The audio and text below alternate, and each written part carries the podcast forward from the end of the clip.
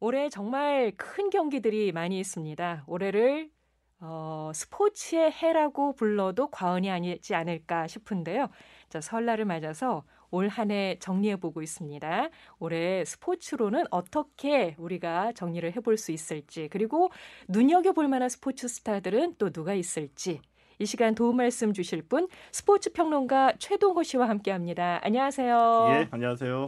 설 연휴 어떻게 보내고 계십니까? 어, 방송 끝나고 곧바로 고향으로 내려갑니다. 아, 그러시군요. 어머님이 보고 싶네요. 네, 어디세요? 아주 가깝습니다. 경기도 평택이거든요. 예. 그래서 이제 방송 끝나고 교통 상황 좀 봤다가 좀 널널하다 싶을 때 제수상이 내려가야죠. 네, 네.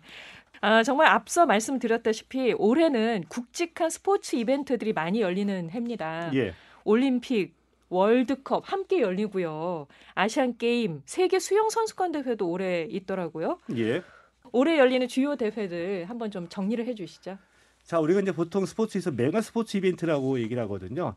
어, 월드컵과 이제 올림픽을 메가 스포츠 이벤트라고 얘기하는데 이 메가 스포츠 이벤트는 영향력이 글로벌하고 너무 커서 네. 스포츠를 뛰어넘는 거죠. 사회적으로 문화적으로 우리가 일찍이 경험했던 2000, 2002년 이후에 그 월드컵이 대선에까지 영향을 미치고 우리 어떤 문화나 이런 데도 많은 자신감을 남겨줬잖아요. 네. 이 정도의 영향력을 갖추고 있는 스포츠 이벤트를 메가 스포츠라고 얘기를 하는데 월드컵, 올림픽 다 아, 올해 열리고요. 아시안 게임도 열립니다. 그리고 그러니까요.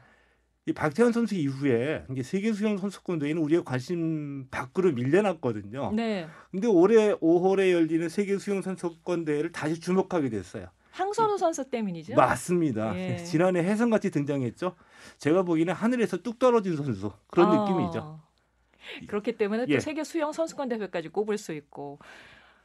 그래서 올 한 해 지나다 보면 계속 스포츠 대회들이 우리 국민들을 좀 즐겁게 해줄 것 같아요. 예, 그렇죠. 그런 느낌이 들기도 하고 이제 기대감이 많이 드는데 어, 이제 이제 보통 얘기할 때 그 우리 그 어, 97년도에 그 IMF 외환 위기 때 모두들 다 힘들었을 때 아, 지금 저도 이 2년째 코로나 19가 되니까 아, 어, 이좀 피로감이 좀 있거든요. 이럴 때 그래 그래도 그나마 우리 어, 국가대표들이 맞아요. 아시안 게임에서 올림픽에서 또 월드컵에서 만약에 월드컵 우리가 또 한 8강, 4강 올라가면 한바탕 다 뒤집어지는 거 아니에요? 그렇죠. 모처럼 우리가 모두 다 일종의 그 열병을 좀 앓을 수 있게 네. 좋은 활약이 좀 나왔으면 좋겠어요. 아유, 저도 간절히 바랍니다.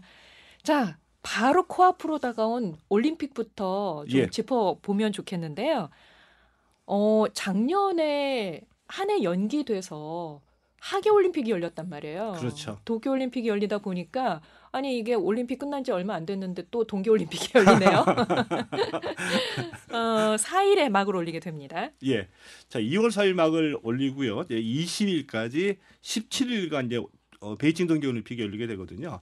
근데 이 동계 올림픽은 사실 우리가 관심 갖게 된 지가 얼마 안 돼서 말은 많이 하지만 그 종목들을 잘은 몰라요. 근데 크게 생각하셔가지고 겨울에 즐길 수 있는 이 스포츠가 뭐가 있냐. 일단 눈 위에서 즐길 수 있는 종목이 있고요. 그렇죠. 그다음에 얼음 위에서 즐길 수 있는 종목이 있고요. 또 하나 썰매 종목이 있습니다. 음, 네. 그래서 네. 동계올림픽 가면 딱 이렇게 세 개 크게 이렇게 구분하시면 되고 어 구체적으로 보면은 어 15개 종목 15개 종목에 또 세세하게 들어가면 세부 종목이 있거든요. 예. 세부 종목이 109개가 열립니다. 세부 종목이 109개 109개이기 때문에 금메달은 109개가 아. 걸려 있는 거죠. 네. 우리 선수단은 여섯 개 종목에 출전하거든요. 어, 선수단은 구성원 되는데 실제 선수들은 63명이 이제 출전을 해가지고 금메달 2개 이상 음. 15위권 목표로 하고 있습니다. 그러니까요. 대한체육회가 밝힌 이 베이징 동계 올림픽 전망이 밝지 않네요. 박지 않죠? 이 금메달 두 개 이상 15위권 좀 뜻밖이라는 생각이 들어요. 어, 그쵸. 이, 이, 어, 금메달 두 개밖에 안 돼? 이런 느낌 가지시는 분들이 많이 계실 거예요. 저도 예. 맨 처음에는 놀랐으니까. 아니 우리가 평창 동계올림픽을 개최했던 나라인데. 그리고 평창에서 뭐 스켈레톤에서도 메달도 따고 예. 또 우리가 잘 몰랐던 또 컬링에서도 메달도 나왔는데 왜 이렇게 줄었을까? 좀 이유가 좀 있죠. 어, 이 대한체육회가 이제 밝힌 목표가 금메달 두 개 이상이고요.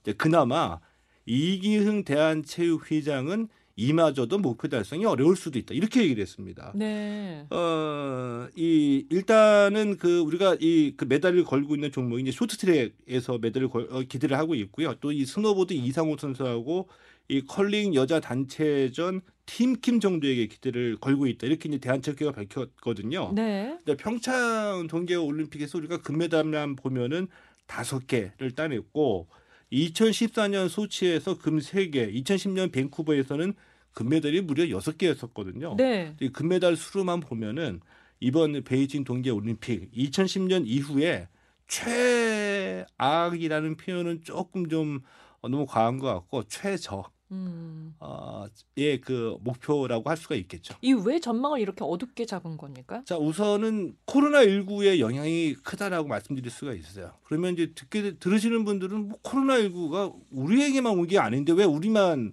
성적이 저조하게 되냐 이런 이제 의문을 갖고 계실 텐데 네.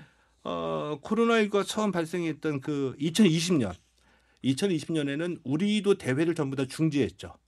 근데 북미하고 유럽도 대회를 열지 않았습니다. 네. 근데 2021년에 우리는 대회를 열지 않았거든요. 근데 북미하고 유럽에서는 대회를 열었어요. 아. 그러니까 우리 선수들 입장에서는 어, 대회 참가하기 위한 훈련 일수도 굉장히 줄어들게 됐고요. 네. 또 실전 경험이 굉장히 줄어들게 됐죠. 네, 그리고 네. 심지어는 어떤 말까지 하는 선수가 있냐면은 지금 내, 수, 내 실력이 이 세계적인 수준에서 어느 정도까지 올라가 있는지 좀 가늠하기가 힘들다. 어. 이런 말까지 하는 선수들이 있죠. 그래서 에, 이 북미나 유럽 선수들에 비해서 우리가 상대적으로 이 코로나 19의 영향을 더 많이 받았다라고 볼 수가 있겠고요. 네. 자 그리고 이 빙상 주로 이제 메달을 빙상 대표팀에 걸, 어, 기대를 걸고 있는데 빙상 대표팀 주위에서 나오는 얘기가 아 대표팀 분위기가 이렇게 좋지 않다 어. 이런 얘기도 좀 나오네요. 어허. 예. 그러다 보니까 전망을 밝게 할 여지가 없는 거군요. 음 그리고 일단 대한체육회에서 기본적으로 이 올림픽과 관련돼서 메달 목표를 제시할 때는 어 최고치를 발표하면은 좀 부담스럽겠죠. 음. 최저치를 발, 어, 발표를 해야지 어, 나중에 똑같이 금메달 두 개를 따더라도 목표 달성했다라고 얘기할 수 있으니까 그래서 그 선수단 약간의 엄살? 예, 뭐. 발표할 때 그 전망치 발표할 때 팀킴에서 그 얘기를 했더라고요. 그러니까 예. 우리가 그래서 부담 없이 더 잘할 수 있을 거다 이런 얘기를 하던데. 근데 그 결단식 때 이 선수들 이제 특히 이제 메달 유망주죠. 이제 김보름 선수 어, 여자 스피드 스케이팅 네. 이 김보름 선수는 어, 대한체육회가 이 집계하는 메달 목표가 이 선수 개개인하고는 다를 수밖에 없다. 선수 개개인은 어, 개개인마다 목표가 있고 그 자신만이 아닌 어, 자신만이 알고 있고 느끼고 있는 어떤 자신감이 있기 때문에 음. 아, 체육회의 어떤 이 집계를 우리는 어, 별개이고 우리는 음. 우리 자신만의 목표가 있다 이렇게 얘기를 했죠. 그렇게 얘기를 했죠. 예. 그리고 또 올림픽에서는 깜짝 스타가 또 나오더라고요. 예, 언제나 등장을 하죠. 아, 그러니까요. 예. 베이징에서도 우리 선수들 좀 선전을 해줄 거라고 저는 믿습니다. 야, 혹시 예.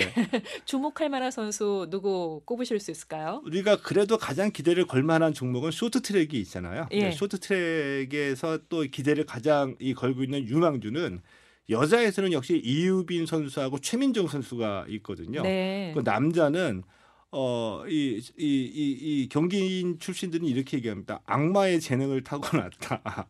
오. 악마의 재능을 타고났다고 불리우는 사나이 황대헌 선수가 있거든요. 예. 메달에 가장 가까이 이제 가 있다라고 볼 수가 있겠고요. 또 이제 스피드 스케이팅에서는 남자 1,500m에 출전하는 김민석 선수. 어, 우리 이 한국 스피드 스케이팅 남자의 에이스라고도 볼 수 있죠. 기대를 걸고 있고요.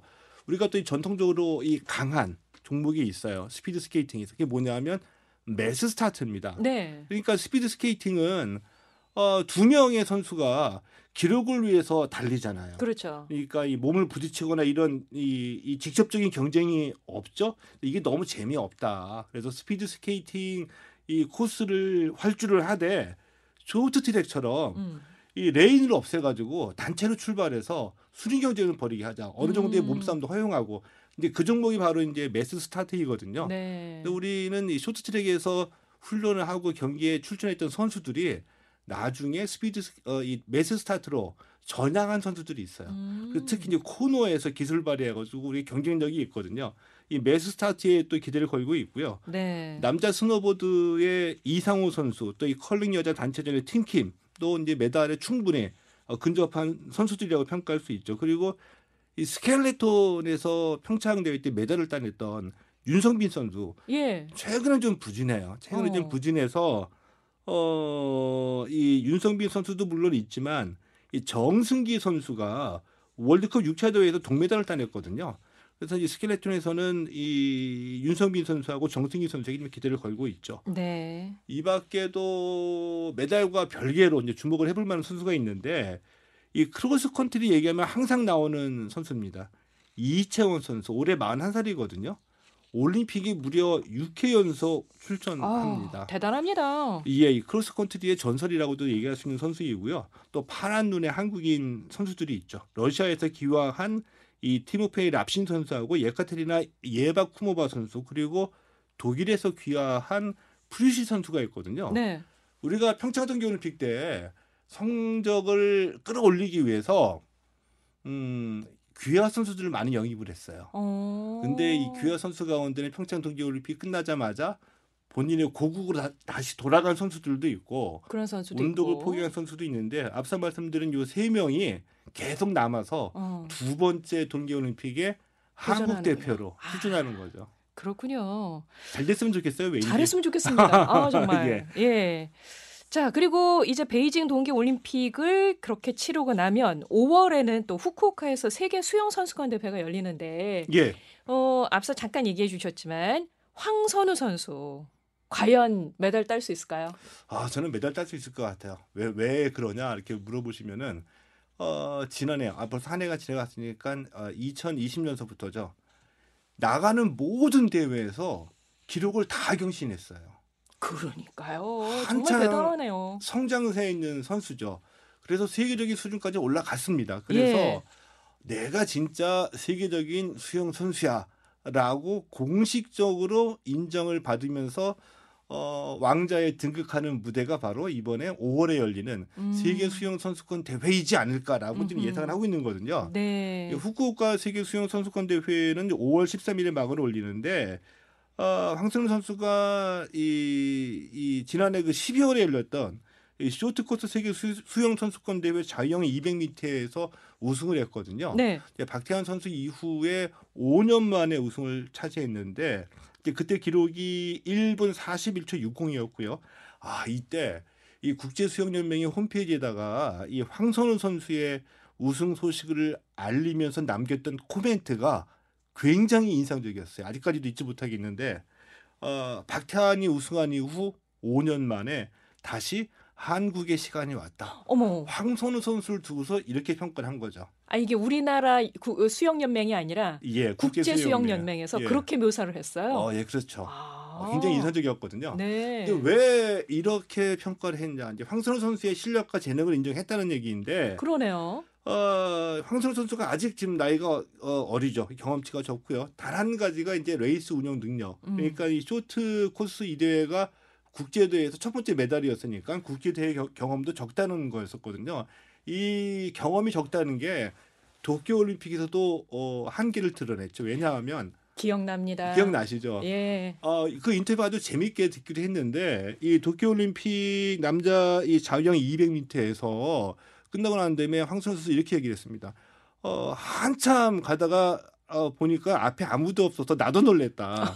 네. 그랬거든요. 근데 그게 무슨 얘기냐?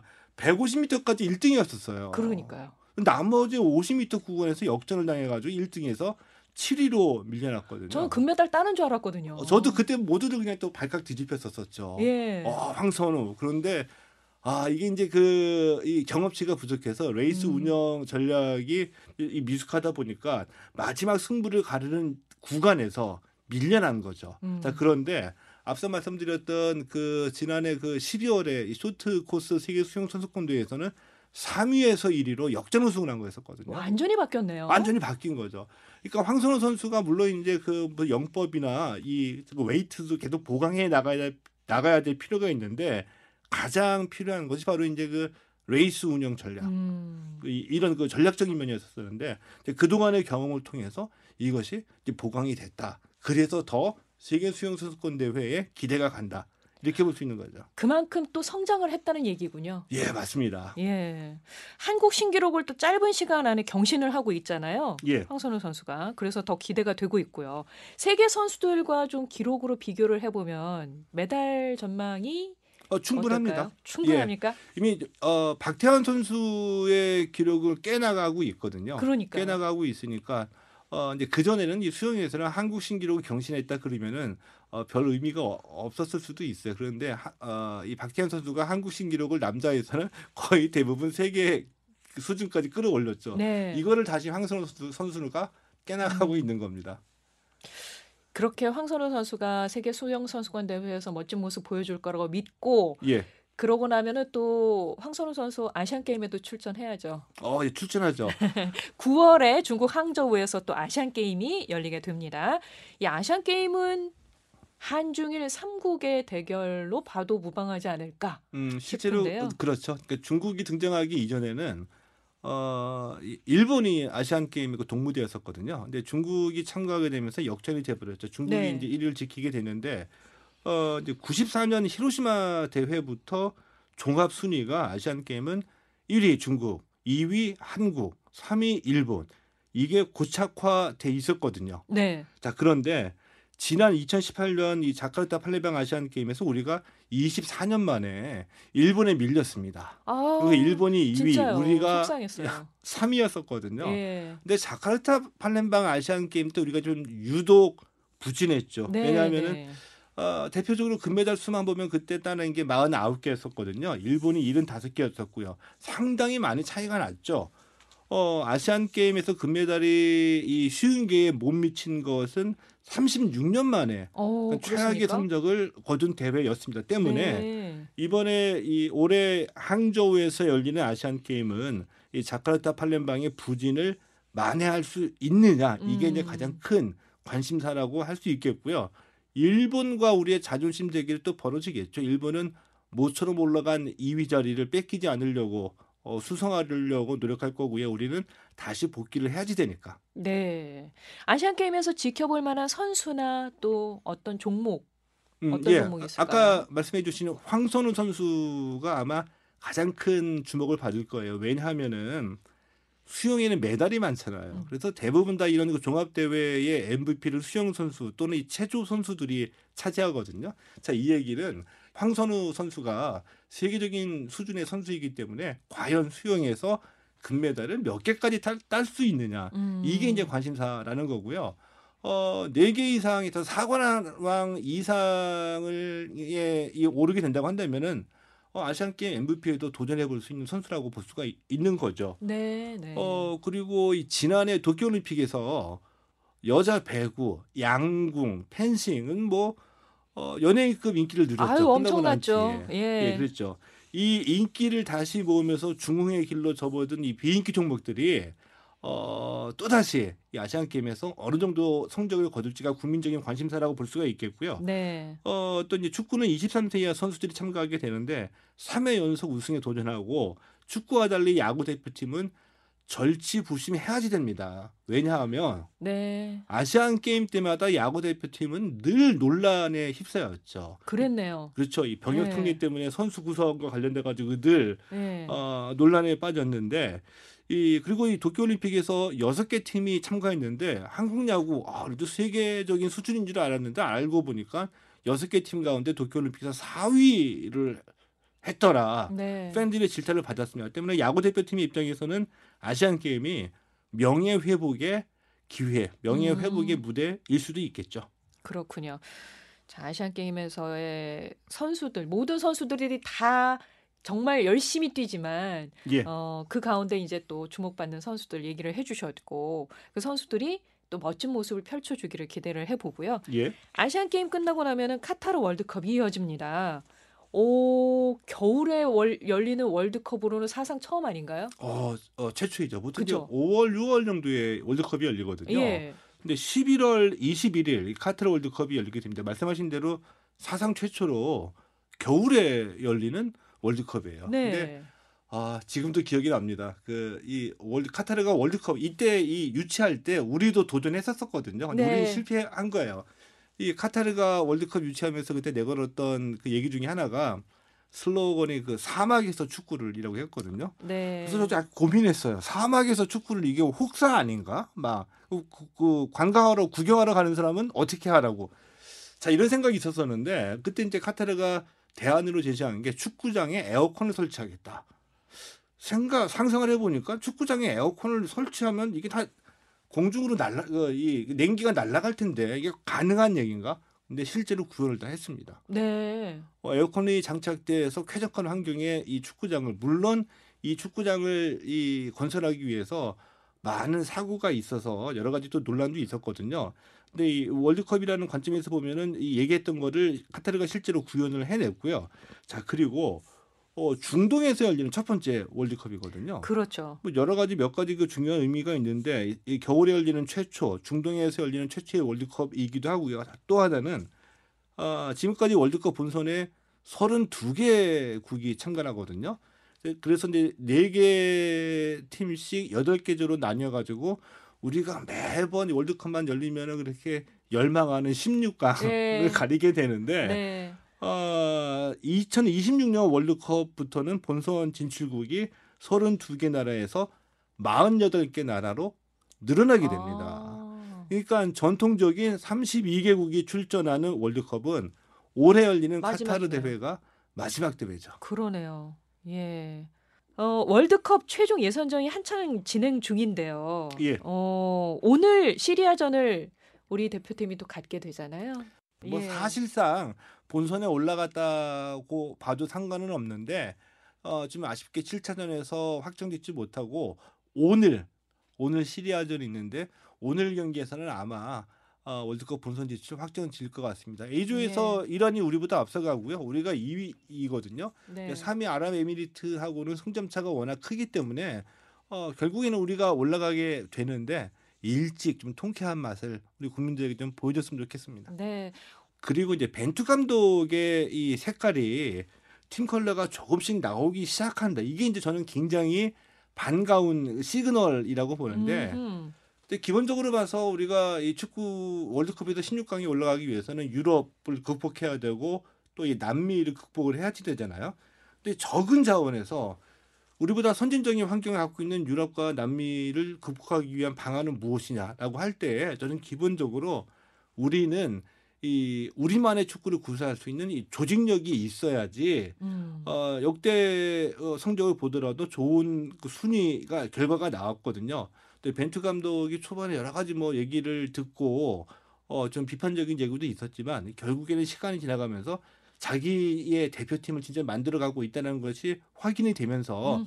어, 좀 더 이제 긍정적으로 바라보게 됐죠. 네. 그래서 또 월드컵 본선 무대를 또 기대를 해볼 수가 있는 거네요. 어, 예, 그렇죠. 이번 월드컵에서 어, 손흥민 선수가 지난 그 두 번의 월드컵에서 끝날 때마다 마지막 최종전 끝날 때마다 다 눈물을 흘렸어요. 맞아요.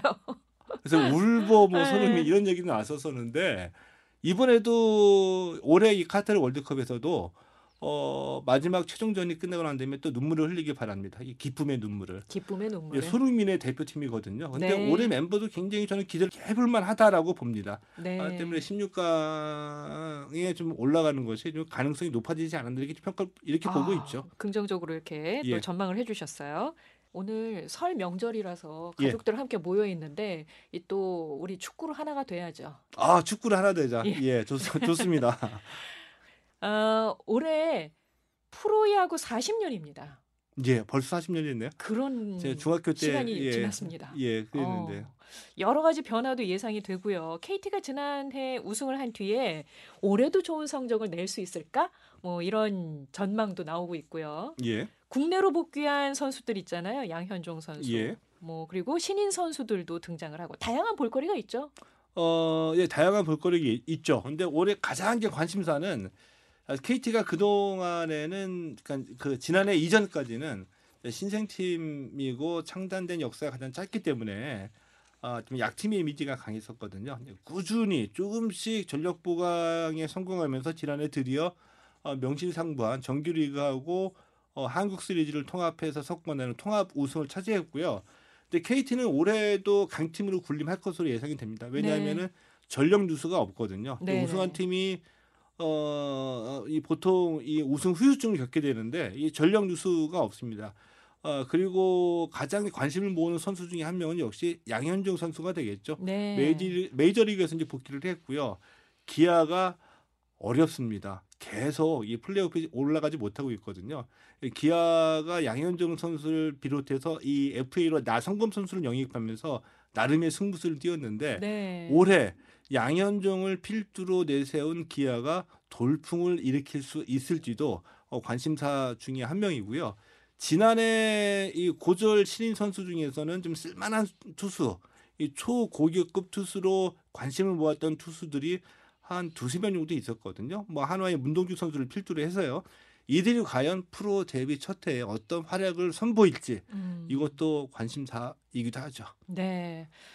올 한 해를 이렇게 좀 정리를 해보니까 예. 정말 스포츠 경기들이 올 한 해를 계속 이어가면서 예. 국민들을 좀 즐겁게 해줄 것 같습니다. 아 특히 지금 힘들잖아요 코로나 때문에 네. 이 설에도 모여야 될까 아, 다음에 모일까 뭐 고민도 많이 하는 코로나 시국인데 이런 시국에서 좀 답답한 가슴을 풀어줄 수 있는 게 역시 그 중에. 하나가 네. 스포츠죠. 네. 예. 스포츠 선수들의 선전을 기대하면서 지금까지 최동호 스포츠 평론가와 함께했습니다. 즐거운 설 명절 보내십시오. 예, 복 많이 받으세요.